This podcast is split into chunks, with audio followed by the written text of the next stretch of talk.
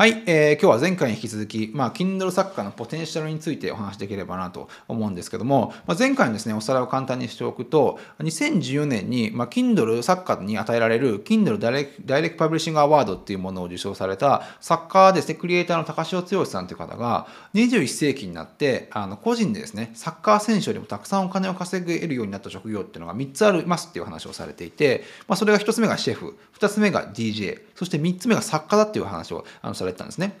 で、その中でも作家っていうのは、あの、本当に年収100億円を超えるジェームス・パターソンっていうね、あの、バケモンみたいなあの作家も、あの、いろいろ出てきていて、本当にこう学生で、あの、たまたま、まあ、学生でこう本を書いて、まあ、いきなりね、あの、数十億円の、こう、あの、収益を出せるようになった方とか、もう本当にですね、あの、なんか、一、そのね、あの引退生活としてあの一つのあの本を書いて、まあ、それでねあの一気にこうねあのお金を稼ぐようになったりとか、まあ、いろんなあの人種人種性別問わず、まあ、いろんな方がですねこう作家としてデビューあの最近されてるよって話をねあのいくつかしたんですがでその中でですね、まあ、その作家としてのその本の作り方っていうのもあのかなり変わってきていてあの一人一人全部書くんじゃなくてねあのいろんな作家とあの協業してあの協業することによってあの新しい、ね、作家としてのあのコンテンツとしてのオリジナリティを生み出しているっていう形でまあ、こう作家っていう仕事のあの働き方、やり方、あのまあ、お金の生み出し方っていうのが徐々に変わってきてるよっていうね、お話をあの前回させていただきました。で、まあ、今回ですね、そこをちょっとあの深掘りできればなと思うので、あの引き続きですね、作家の、まあ、将来のポテンシャルについてお話しできればなと思うんですけれども、えで従来ですね、こう作家の、まあ、こう働き方のスタイルといえば、もう本当にですね、大手出版社と契約を結んで、まあ、あとはですね、あの机に向かってひたすらですね、こう文章を書き続け、まあ、コンテンツを作って、まあ、納品をするっていうような、あの一つのあの仕事の流れだったんじゃないかなと思うんですけども、まあ、現在ですね、本当にこう、あの自己出版で出す人とか、本当に大手に、大手には依存しない、こうインディペンデンツの、まあ、小さい出版社もかなり力をつけて、あの伸びてきていて、まあ、もっとね、新しい形の、こう、なんかね、あの出版本を世の中に出すっていうねあの環境が徐々に整ってきてるような感じがするんですよね。で、これはあのアメリカのデータなんですが、あのアメリカのね、まあ、人口の70%以上の人が、まあ、人生の中で1回ですね、あの本を出してみたいとあの考えてるみたいなんですけども、まあ、なんだかんだですね、それはこう夢物語で終わってしまっていて、あの実際ですね、やっぱ大手出版社と契約するのは、本当に才能とあのスキルがなければ、なかなかやっぱり難しいんですよね。で、まあ、実際こう出版社を通じ出したとしても、あの作家に入る印税っていうのは、まあ、高くて売り上げの10%未満って言われてるんで、まあ残りのは90%の,、まあ、あの収益っていうのは、まあ、あの出版社とか書店とか、まあ、そういうところに流れてしまっているので、まあ、なんかねあの、まあ、それでも十分あの大御所のあの作家とかであればすごいあのお金を儲けられるわけですが、まあ、なかなかですねあのこう本当に1冊2冊ちょこっと出したくらいだと全くこう、まあ、収益には結びつかないっていうところなんじゃないかなと思うんですよね。で、まあ実際これまあ Amazon、Amazon の Kindle あの出版で、まあ、出版すれば、まあ、印税は70% 自分でもらえるっていうところなんで、まあ10%と70%なんで、まあまずここは大きな違いかなというところですね。まあ別に、かといって別に、あの、その分自分でね、あの、マーケティングとか、あの、全部こう出版のプロセスをやんなきゃいけないんで、まあそれはそれでちょっと大変だったりはするんですが、まあそれでもですね、一気にこうね、あの、印税の率がまあ70%まで上がるっていうのは、まあ一つのね、なんかこう、革新的なイノベーションなんじゃないかなと思うんですよね。で、まあ、実際ですね、普通、まあ、本を出すんであれば、まあ、本当に7万字とか10万字とか、まあ、それぐらいの分量が必要なんですけど、まあ、実際ですね、本当にあの Kindle に出す場合は、本当数万字で、で、自分の得意の分野で出せばいいですし、別に誰かの出版社の許可なんかあのいらないので、あのまあ、そこはね、なんかね、あの別になんかこう、作家として成功するっていうことではなくて、自分のこう、あの今既存でやってるビジネスのこうマーケティング目的とか、まあ、ブランディング目的とか、なんかそういったものも含めてなんか考えて出版をするすれば、なんかね、大きな相乗効果を埋めるんじゃないかなと思うんですよね。で、実際今こうコロナ禍で世界的な読書量が上がってきてるっていうね、お話をしたのは前どこかでしたと思うんですけども、まあ、それに付随して、あの特にね、あの、こう自己出版で本を出す人も、まあ、ここコロナ禍でですね、2020年はかなり増えたっていうね、あのいろんなニュースも出てたりするんですよね。で特にこうインドとかではもう2020年と2019年ではあの自分でねセルフパブリッシュングで出すあの作家の人が倍になったっていうねあの話もあるんでやっぱですねこう世界的にまあ読書量、まあ、日本もそうだと思うんですが増えれば増えるほどまあこうねあの自分でこう作家としてねあちょっと本当にこうなんかニッチな市場で作家デビューしてしてみようって方もね増えてくるんじゃないかなと思うんですよね。で実際こうあの、まあ、正確なデータではないんですが、まあ、海外とかでは本当に年収1000万から、まあ、あの1億円ぐらいを稼ぐあの作家の大半大半はですね自己出版やこう小さな、ね、インディペンデントの出版社から本を出してるっていうねあの記事が出てました。で、まあ、やっぱりですね本当にこうあの大手出版社、まあ、今後の話にはなるんですがその大手出版社で本を出せばメリットがある人とあの自分でね自己出版で出してメリットがある人っていうのはやっぱ2つに分かれるんじゃないかなと思うんですよね。で本当にこうあの大手出版社を使ってあの出版するメリットがある人っていうのはあの本当に世の中のトップ多分 1%2% のあの、まあ、著名人ですねあの方で例えば有名企業の CEO とか有名なアーティストとか、なんかその、あの、大手出版社っていうスケールメリットを、あの、最大限に利用して、こう自分の、あの、知名度っていうのを広げたい方は、僕はやっぱね、こう、そういう大手出版社出す方がやっぱり今、今でもいいんじゃないかなと思うんですが、残りの98%の一般人っていう方は、まずはですね、こう、アマゾンの、あの、セルフ、えー、出版からスタートして、まあ、そのね、その、それでなんか成功した実績を持って、えっ、ー、と、何でしょう、そういう大手出版社に、まあ、こういう本を出したいんだっていう形の方が、やっぱりね、あの、通りやすいしその出せる確率も上がってくるんじゃないかなと思うんですよね。で、まあ、やっぱこうねあの大手出版社っていうのはこう多額なプロモーションあのコストをかけて、まあね、その本を宣伝するわけなんでやっぱ確実に売れる作家確実に売れる面白いコンテンツじゃないと、やっぱこうなかなか契約はしてくれないので、まあ、そこにね、にね、いきなりこんな本を出したいんですって言って、なんか、あの、実績も、何も、何も知れてないような作家が言っても、やっぱり意味がないという形ですね。で、なんで、まずは、まあ、Kindle で、まあ、実績を作ると。実績を作って、そこで、まあ、あの、持っていって、あの、交渉するのが一番いいんじゃないかなと思うんですよね。で、まあ、最近本当にこう、あの、大手出版社とかは、本当に例えば本当に無名のあの人が出したいって言った時は、本当にこう、たくさんのこう、ツイッターのフォロワーがいるとか、SNS にファンがすでにいるっていう状況じゃないと、多分なかなか OK してくれない、してくれないんじゃないかなと思うんで、もう Web って、Web とかこうオンライン上っていうのは、Kindle 作家も含めてですが、一つのこう実験場だと思って、もう常にね、もうそこで別に失敗したってコストはかからないわけですよ、ほとんど。Kindle 出版って別に、まあ、自分のあの労力は使いますが、実際何かこう出版のプロセスで、あの、お金がかかるっていうのは本当に何でしょうえっ、とその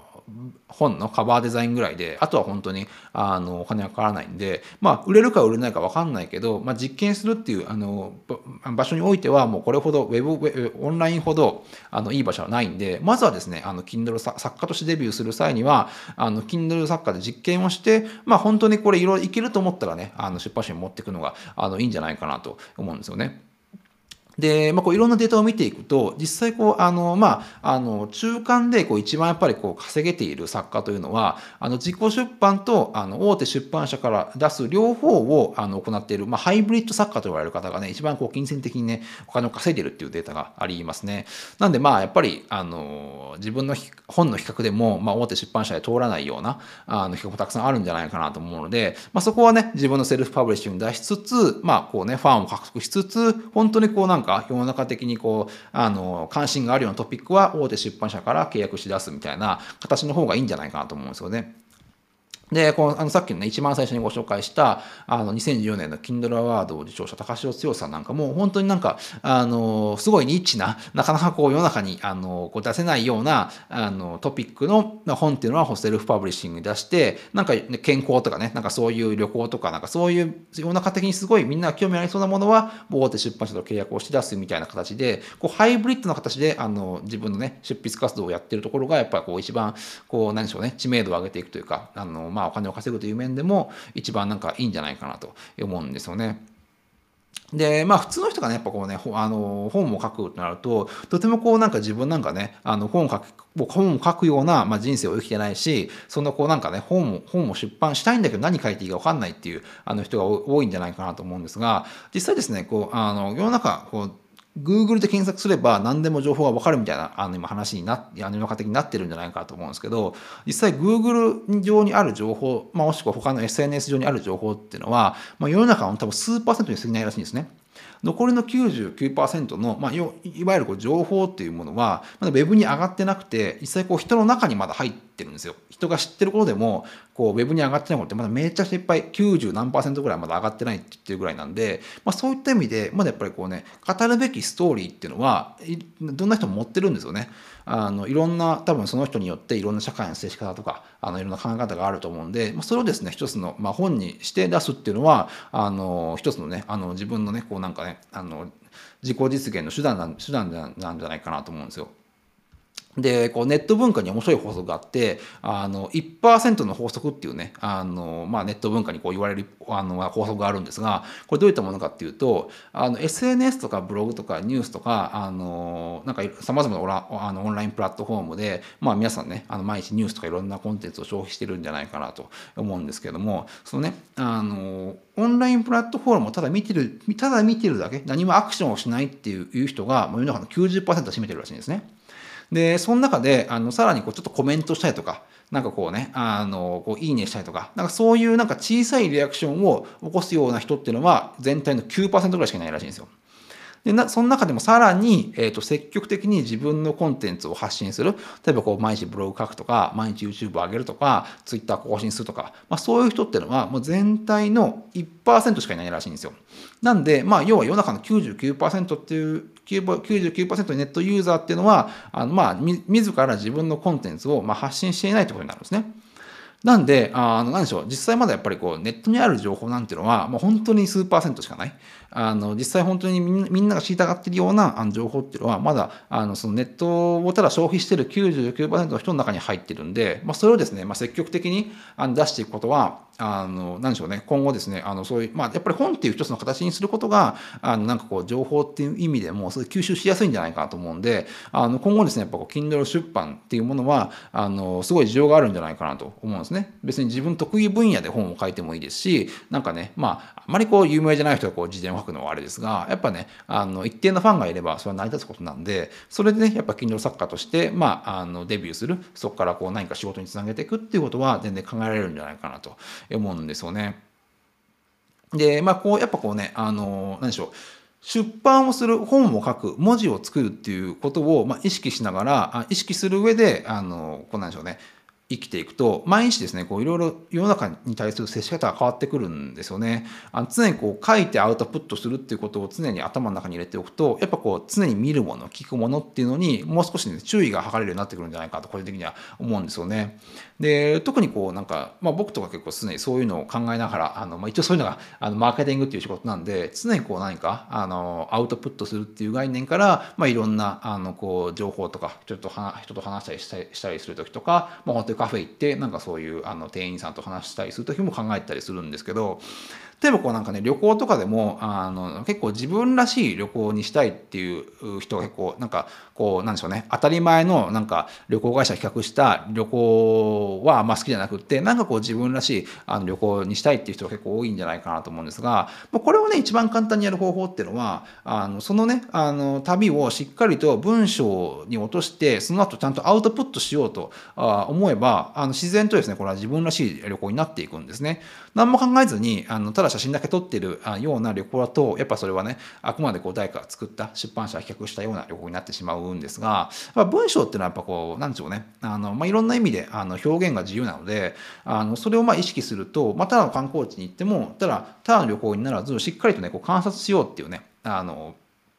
こあっていう思いがね生まれるんですよね。で文章を書くことっていうのは、まあ、なんか結構最初すごい恥ずかしいんですよ。あのなんか誰かがあの文章を書くことは日本日本橋の上で裸に寝ること裸で寝ることと同じぐらい恥ずかしいことだってことをあの言って言ってたんですけれどもやっぱねあの、まあ、やっぱ僕も最初あのなんかブログとか書き始めた2000年代の頃ってすごい恥ずかしかったですけどやっぱ慣れるんですよねある程度慣れるんで、まあ、まあ恥ずかしいけどどんどんねあの文章文章を落としてあのねあの、まあ、ウェブでも Kindle でも出していけば次第にですねこう自分のスタイルっていうのは徐々に作られていくんじゃないかなと思うんですよね。で、まあ、文章をまあ書く行為っていうこと自体が、まあ、自分の感情とか思考をねリリースする、まあ、一つの手段であることは間違いないんですけれどもあの何でしょうね。文章のまあ書き方として別に心にないことをあの別に書いても別に構わない別にまあそれはそれで一つのあの表現方法なんで構わないんですが別に心に思ったことをそのまま正直書けば正直に書けばいい文章になるわけではないのでなんかそのあたりはねこういろいろ、まあ、ウェブっていう本当にねあの大手出版社じゃなくて大きな実験場があるのでどういったものが、まあ、あのの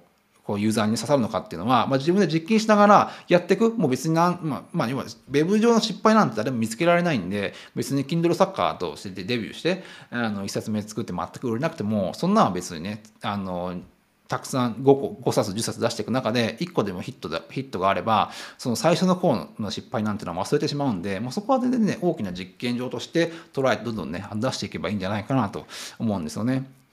で、まあ自分をね、まあ作家と捉えるかどうかは、あの、また別の話ですが、まあ作家として、もしくはこう、クリエイターとしての自尊心っていうのは、本当にこうなんか金銭的なものというよりも、作品を、まあ作り、作り続けること、作品を生み出すことでしか、このね、作家として、クリエイターとしての自尊心っていうのは、なかなかですね、満たされることが多分ないと思うんですよ。でまああのねこう作家とかにとってこう創造性っていう言葉はもう本当にねあの魂を生かしてくれる酸素のようなものなんでもう常にですねこうなんかそこを意識し続けてあの多分ねあの生きていくことによってなんかこうねこうなんか日々の充実感というかそういうのはねやっぱねお金には変えられないものがあるんじゃないかと思うんで、まあ、そこを一つねあの満たしていくっていうことも、まあ、作家としてね今後活躍していく上であの重要なんじゃないかなと思うんですよね。別に今100億円なんか稼げなくてもなんかこうねあの充実しているような自分のあのコンテンツだから見てくれているっていうまあ充実感も一つのねあの重要な人生のねこうなんでしょうね幸福に関係してくるんじゃないかなと思うんで、まあ、そこを鍛えていくっていうのもありなんじゃないかなと思うんですね。で、まあ、Kindle のですね、まあ、アマチュア作家として、まあ、あの、デビューして、文章を書くね、あの、力がつけば、その文章力ってかなりですね、この仕事に役立つことはほぼ間違いないんですよね。で、まあ、あの、面白いところに、まあ、じまあ、2020年、20年ですかね、あの、昨年に、まあ、時価総額で世界一になった Amazon なんかも、あの、本当にこうね、文章が高い人を積極的に採用してるらしいんですね。で、特に外資系なんかは、あの、能力が全く同じ2人がいた場合やっぱこうね文章力が高い方を取るっていうのをねなんかどっかで聞いたことあるんですけどやっぱその文章力っていうのはやっぱ今後ですねかなり重要視されてくるんじゃないかなと思うんですよね。まあ、いろんなあのアマゾンとか外資系の話を聞いたり聞いたり読んだりしているとで、アマゾンなんかは本当にこう、あの、パワポのあの使用をね、まあ、社内で禁止してるという有名な話なんですが、その会議前にですね、あの、文章の、あと A4 かなんかのワードに、あの、本当文字だけ書いたような、えなんかこうね、あの、ま、なんでしょう、アジェンダみたいのを作って、それをまずみんなに共有してじっくり読んでもらうと。で、まあ、そのその時にそのあのアジェンダを作るワードにかなり文章力が求められるらしくて本当にこうなんかねあの物事を整理してあの書く力とかそういう文章ちゃんと文章力があの文章力が必要なこう文章なんですかねこうワードを作ることをあの社内ではかなりですねあの求められるっていう話をねあの本で読んだことがあるんでやっぱこう文章力ってなかなかねあの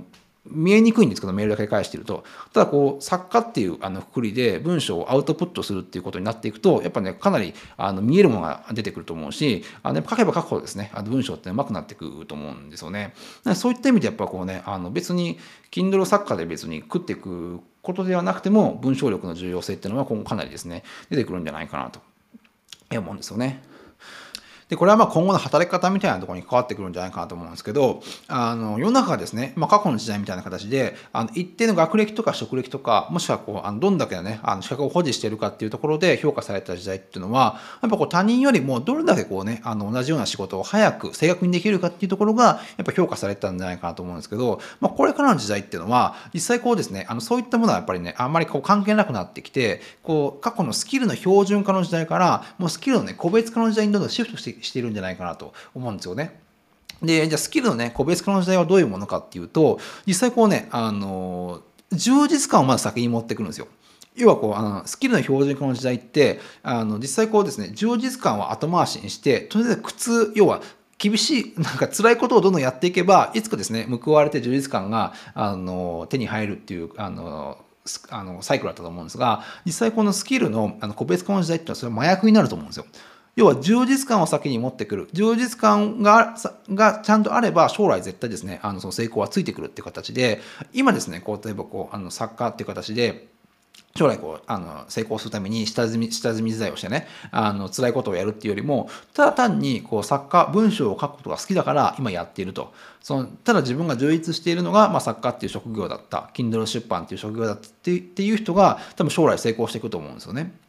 なんで、あの、何でしょう、よくね、あの、夢の言葉で、努力は夢中にかなわないっていうあの言葉があるんですが、要はですね、まあ、努力は、努力っていうのは、ある目標に向かって、まあ、自分のね、労力を使って、まあ、その目標にたどり着くっていうものなんですが、夢中っていうものは、もうそれではないんですよね。努力を超えていて、まず自分はそれ好きだからただやってると。あの、充実感を、まあ、先に重視して、あの、成功は別にまあ、なんでしょう。その夢中がなんかそうねある程度一定の部分を超えた時に成功はあのついてくるっていう話になると思うんでまずですね今後のまああの一つのあの、まあ、Kindle サッカーも含めて何何でもそうだと思うんですけど自分が充実できることを先にあのやってくると。で、まあ、そうすると、まあ、最後にあのまあ、授業に成功はついてくるっていうね、まあ、根拠があるわけじゃないんですが、なんかそういう時代になってくるんじゃないかなと思うんですよね。で、まあ、一つ昔前っていうのは、やっぱこう、充実感を後回しだと。あの、今楽、今楽をするんじゃなくて、今厳しいことをすれば、まあ、将来、あの、幸せになれるっていう定義だったと思うんですが、まあ、今後はですね、まあ、Kindle 作家というものも含めて、それは逆になっていくんじゃないかと思うんですよね。